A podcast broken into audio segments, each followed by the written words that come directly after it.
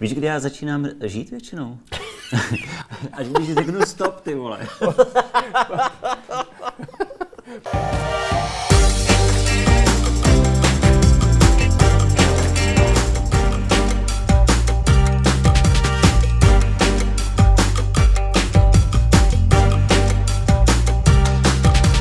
Filipe Renči, můj milý kolego. Já jsem si vzpomněl, když jsi měl premiéru Requiem pro panenku. Já jsem tam byl. Ve Zlíně. Co? Ve Zlíně, vej. V Praze jsi měl, v Lucerně.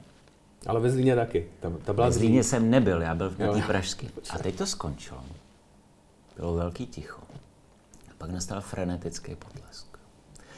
A z toho sálu vyšel profesor Zdenek Sirový, měli jsme ho oba rádi, a ten se tak jenom podíval na mě a řekl, to nám natrh prdel ten Filip. Jako.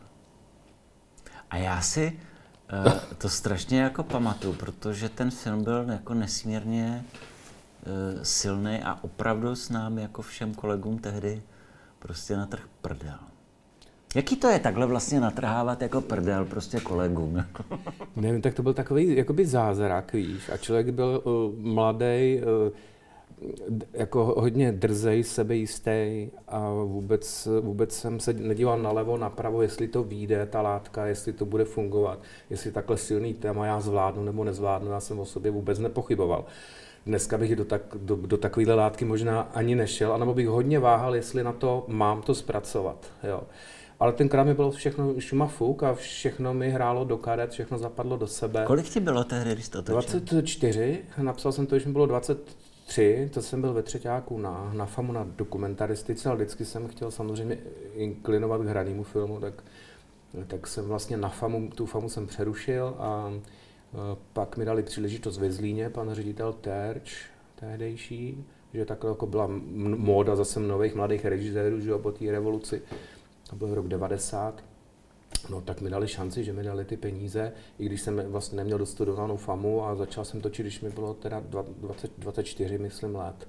Takže to byl můj debit ve 24, což je jako prima, protože třeba že jo, na hranou režii bylo zvykem na famu, že berou eh, kdysi až třeba třicátníky, jako zkušený vyzrálí lidi, že jo, na tu režii, 35 se hlásili do prvního ročníku na režii.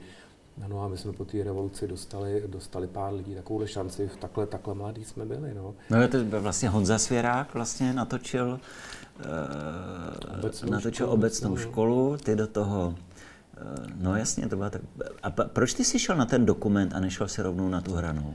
No, protože tenkrát eh, na ten dokument brali mladí, mladí lidi, jo? holky, kluky, třeba v dev- 18, 19, tak je, tak je tam brali na dokument. Nemuseli být prověřený praxí na Barandově a nemuseli mít za sebou vojnu. Na hranou režii brali většinou kluky po vojně, si museli na dva roky na vojnu a pak ještě si musel třeba asistovat na Barandově a pak si se mohl hlásit jako, že vyzrálý muž na, na hranou režii, takže třeba na tu hranou režii se tam nedostal pod 25 let málo kdo. Ale tak ono to bylo za bolševika ještě vlastně, Za bolševika, jo? To znamená, no, ještě bylo- možná asi o tom rozhodovali jiné věci kádrový a tak. 86. a takhle nějak. Ty jsi asi neměl úplně dobrý jako kádrový, viď? To... Ne, ne, jako ne, no. No, tak neměl, tak dědeček Ukaž byl, kádrový materiály. dědeček byl vězněn komunisty že, jo, v 50. letech, ale to se jako na mě nějak samozřejmě nevztahovalo. A nebyl jsem v pioníru, to je, to je, to pravda, to bylo, to bylo, to bylo No, jediný. ale hrál si Julka. Zase. Ale hrál jsem Julia Julka, takže Fučíka jsem si, ano, takže jsem si tenhle kádrový jako, počkej, profil, vylepšil, jsem si kádrový pro- profil Julka, no. Ale já vím, že jsi to odpovídal už asi tisíckrát, ale ja- jak, jak te, ty ses dostal k filmu, jako Filip Renč prostě najednou začne hrát jako dítě někde. Já si myslím, to je úplně jednoduchá cesta. Můj táta kdysi, i když vystudoval kameru, Ivan Renč, tak um, pak dělal nějaký hraný filmy, dokonce nakonec točil jeden celovečerní film, ten se jmenoval Hlídač, s Jiřím Hrzánem v hlavní roli, ale dělal i krátký hraný věci. A na Vinohradské ulici byl studio Maj uh, a tam se točily nějaké reklamy tenkrát v těch 70. letech um, a krátký nějaký hraný věci, který uh, on taky dělal táta a potřeboval tam malého grázla, který si v malém bytečku zapálí ohýnek, že rozštípe nějakou židli a udělá si tam ohýnek a je to hrozný uh, sígr, že jo. No tak, uh, Tak já kdybych chtěl obsadit grázla, tak samozřejmě to je... no už si obsadil, že jo, už si v docentovi tam exceluju. A takže takhle po prvním Sígrovi hrábnul, protože ho měl doma, no tak já jsem tam zapálil nějaký ohníček a jemu dělala, mm, takže to byla nějaká minirolička, bylo mi asi pět let. A pak tam byla jeho asistentka Žofie Futerová a ta potom dělala asistentku režie na připravovaném hraném filmu Družina černého pera a přešla k režisérovi Otovi Kovalovi, k mému druhému tátovi, bych řekl, který se mnou pak natočil několik filmů. No a náš, já jsem na ten konkurs šel, tam jsem měl dělat malýho kluka v posteli, který má horečku a blouzní a má halucinace takový hore, horečkový. to, to mi šlo hravě. Tak jsem ten konkurs vyhrál a ten Otakoval mě obsadil a od té doby už jsem potom hrál v dalších jeho, jeho filmech a všiml jsem mě i další takový ty v televizi, ty televizní pohádka, pohádkářské režisérky a tak, takže paní Jordánová a tak, takže pak jsem jako šel dál a vlastně jsem se tím celý dětství živil a i dubbingem, hodně jsem dělal dubbing a hodně jsem, myslím, vypomáhal, eh, protože jsme byli s mámou sami potom, tak jsem mi vypomáhal hodně celý dětství s tím rodinným rozpočtem, který byl hodně napjatý. No a potom eh, jsem se ale rozhodl, že na, na základce někdy v 7. 8. třídě, že nechci být herec, že nechci na tu konzervatoř jít, necítil. Čím jsem byl starší, tím jsem se víc styděl před tou kamerou a moc jsem o sobě začal jakoby přemýšlet, jestli vypadám dobře, jestli to gesto jsem udělal dobře, jestli mě pochválí režisér nebo je ticho. No a tak jsem si říkal, ne, já půjdu na FAMu, protože mě bavila vždycky práce otikovala, těch kameramanů, tak jsem si jim vždycky ukázal do kamery, Ondříčkovi, panu Barlovi, vždycky mě zajímaly objektivy, vždycky mě do toho nechali podívat tak mě zajímala ta práce na té druhé straně kamery, jak jsem to říkal, ne, já půjdu na Gimple a potom to zkusím na FAMu a hmm. na podruhý ta FAMu vyšla. No jo, tak to jsme ale šli úplně s podobnou cestou, protože já jsem ten pocit studu někdy v 14, v 15 před tou kamerou zažíval, zažíval úplně stejně. No, máme podobnou, podobnou cestu. A máme i podobný Gimple. Vlastně ty máš helichovku, ne? Helichovku, Nepletu se. Jo, jo, jo, jo, helichovku. Mhm. Takže já jsem vlastně, já vlastně jdu úplně v tvých stopách. Já. Já jdu po tobě, Filip.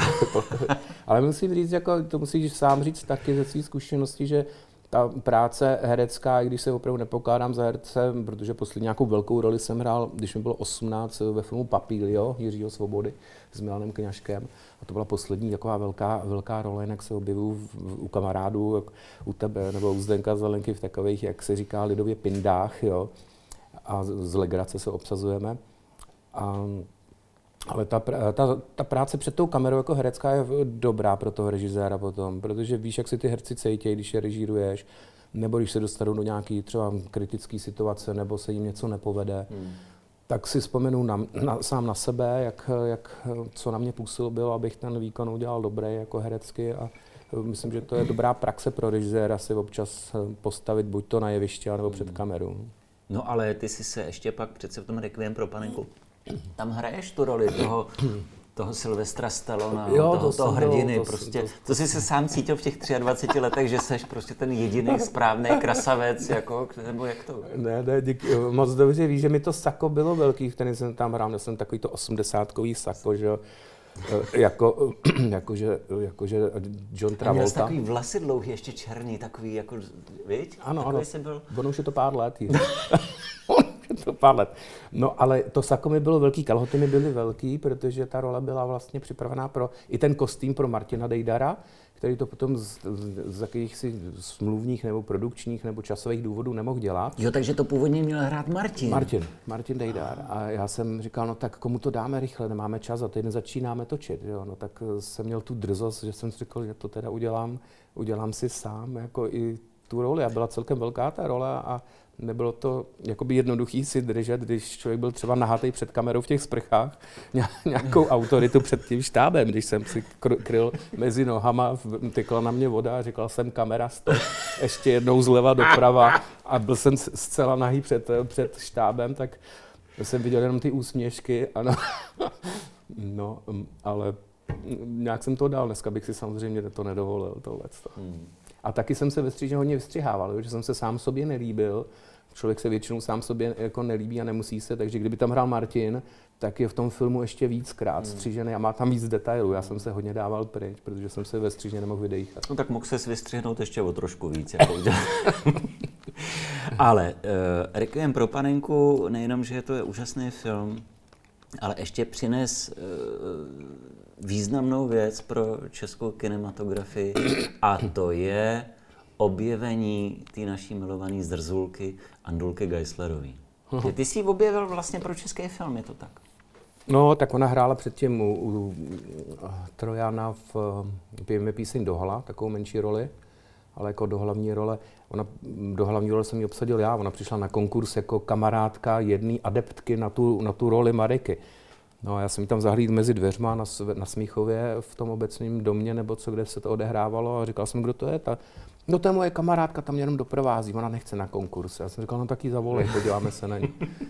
No a pak ona byla jako odvážná, taková přidrzlá, ale hlavně se se mnou už při tom konkurzu hádala o stylu hraní, o psychologii té role, jo, což vlastně ty mladé holky byly vyukaný, že jo, jenom řekli ten text, který jsme jim dali.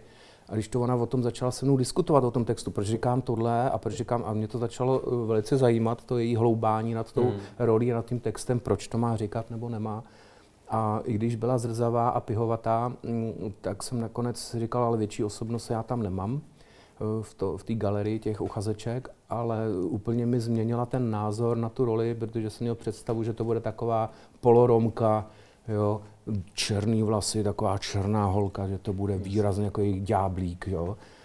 No a hm, ona toho ďáblíka Aňa měla v sobě, takže ho pak dokázala prodat i v těch, i, i v těch zrzavých jo, vlasech, hmm. i přes typy. Jo. No, ale nechci být braný jako autor jednoho, jednoho filmu. Že jo? Ne, jako, no, já vím, jenom, že prostě... Ale byl to dobrý, byl to dobrý výkon. start kariéry, ten mi přijde fenomenální. Zatímco my jsme začínali od bakalářských povídek přes prostě televizní inscenace, než jsme se propracovali k prvnímu filmu, tak nám to trvalo. A ty prostě si vystřel z kanonu hned, hned v 23 letech. To mě přijde jako úžasný. Je to fajn, no. Ale je to takhle, je to takhle taková sinusoida, že pak bylo vlastně tři roky, nebylo nic. Jako, že bych dostal nabídky na další filmy, potom to, to ne. A no ale tak to byla velká, takový... velká eh, doba reklam taky, no, že Pak byla reklamní období kde člověk ztratil několik let těma reklamama, ale byl to takový ten devadesátkový high life, eh, eh, rychle nabitý peníze, rychle utracený, Jo, byl to takový show a byl to takový nový trend tady natáčet ty reklamy a teď se předhánět, kdo natočí lepší, protože tady byly dva, tři televizní kanály a všichni sledovali tenkrát eh, reklamy a bavili se o nich jako o dneska o celo, celovečeráku. Když se povedla nějaká reklama byla vtipná, tak se o tom bavil celý národ a my jsme se tak předháněli, kdo natočí lepší. A, člověk a ještě za to člověk byl dobře zaplacený v té no, době, že? No, dostal se za to jako za film vlastně, za, za třeba tři dny práce, jo, ale tak to bylo úžasné. Takže nejenom samozřejmě Requiem pro panenku, ale máš tam spoustu dalších krásných filmů. Já mám rád mimochodem toho hlídače. Ten mě přijde jako úžasný a sevřený biják. Eh, který ty máš eh, nejradši ze, ze svých filmů, když se na ně podíváš? Hlídače 47 určitě. Tak, protože on tak hodně odráží takovou nějakou i, i moje třeba stavy nebo, nebo vidění, vidění světa, nebo určitě... On je to dost depresivní film, určitý, No, no, tak... No, no. Takový film beznadějný trošku. trošku mindráku tam cítím malinko. Trochu beznaděje neuškodí, že jo? Trošku mindráku neuškodí. No. Ne, tak jako byly tam sůli, že okamžiky, takový ten, ten individualismus toho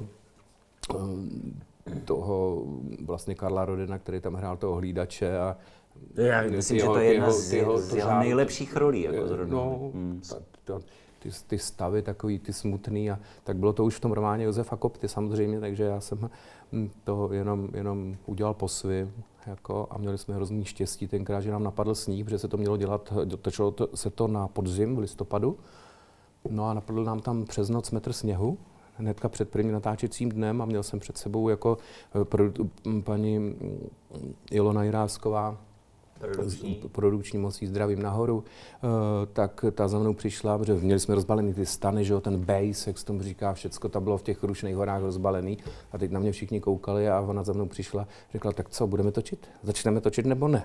Ono to může slíst taky, že jo, ten sníh tak, takže to pak nedotočíme. Já jsem říkal, ale on je to tak krásný, podívej se, Ilona, to je metr sněhu, to má úplně jinou atmosféru, pojďme točit. no a jelikož ty Krušní hory byly tisíc metrů nad, nad mořem a tohleto, mm, ve vejšce, takže se tam ta, ta hladina udržela dlouho byla, a ten měsíc se tam udržel ten sníh, tak jsme to roztočili ve sněhu a dotočili ve sněhu. Pak jsme občas takovýma těma fukarama do, dosněžovali, když to šlo dolů, hmm. ale celý to mělo, dostalo to jinou atmosféru tím, že jsme měli kliku na to, že nám tam nasněžilo a byla, dostalo to krásnou sevřenou os, os, os, taková osamocená atmosféra toho, toho vechtru a toho jeho osudu. A byla to poslední role Mirka Dlouhýho. Taky krásnou roli, tam měl faráře, dostal hmm. za to český holová, myslím, a bohužel, bohužel, ale byl vynikající. Hmm. Co je nejtěžší, Filipe, na tom? Byť já to sám nějak vím, ale přesto se tě ptám, jak to vnímáš ty. Co je nejtěžší na té práci naší filmového režiséra dneska? Pokračování tohoto rozhovoru najdete pouze na webu Reflex.cz lomeno na cafe.